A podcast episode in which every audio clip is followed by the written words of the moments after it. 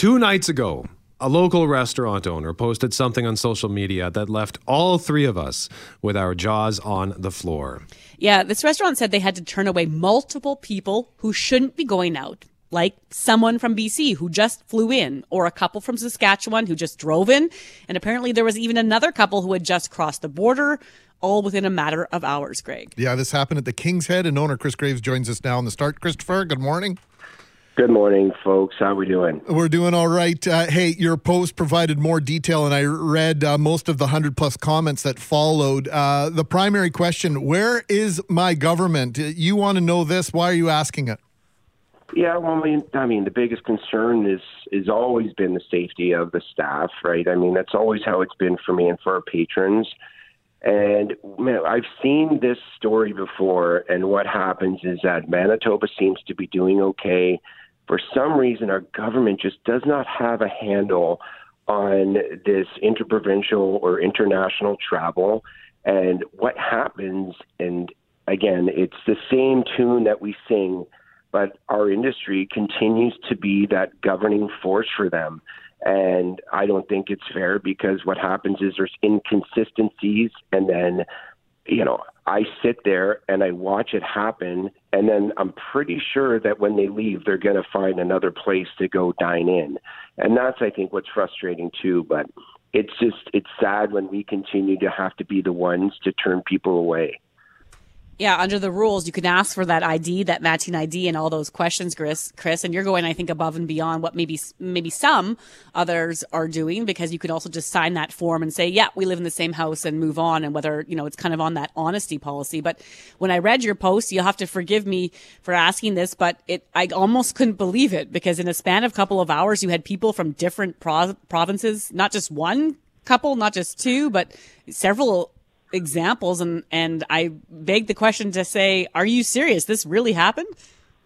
Yeah, so even after that post, I had a people, I had a couple people, you know, kind of questioning on it, and and a few people asked me if I was lying, and and if it was actually very ironic. As I had finished that post, uh, one of my servers texted me and said, "Yep, just turned four more people away from B C," and so. It happens, and I mean, in that entire span, that would have been in about two and a half, three hours, we turned away about eight to twelve people, uh, just that were from out of province. Yesterday alone, we turned away about eight. Every day we do, every day. And I, I say, hey, come on down. You can sit with me. We'll sit there, and we'll watch it happen, because it happens. And it's it's an unfortunate circumstance, because The, especially with the sensitivity of the variant, I, I can't afford to close down anymore. I mean, it was it was tough enough as it was. And, you know, I look back, I'm from the East Coast. I look at what Nova Scotia did. You had to literally check in when you were coming in. They had people at the borders. They called you. They, they made sure that you were adhering to the, the quarantine rules. Here, it's an absolute free-for-all. You know, heaven forbid, you can try to even find, you come off a plane, if there's a pamphlet on quarantining. It's it's just, I don't know why, it's just so ridiculous. And what are your thoughts, Chris, on various provinces shutting things down again? We've heard of new restrictions coming to Alberta, B C, Ontario is thinking about a province-wide stay-at-home order. That's got to be raising your stress level. That, that could happen here. Oh, yeah, I'm completely nervous. And, and that's, again, this is what we've seen before, right? We've seen this story. We've seen this. We've we've heard this song before. And, you know, Manitoba seems to be doing great. We get a little bit lackadaisy. The, the, the rules aren't in place when they should be. And then next thing you know, we're shut down. And then we're shut down for, last time we were shut down for three and a half months.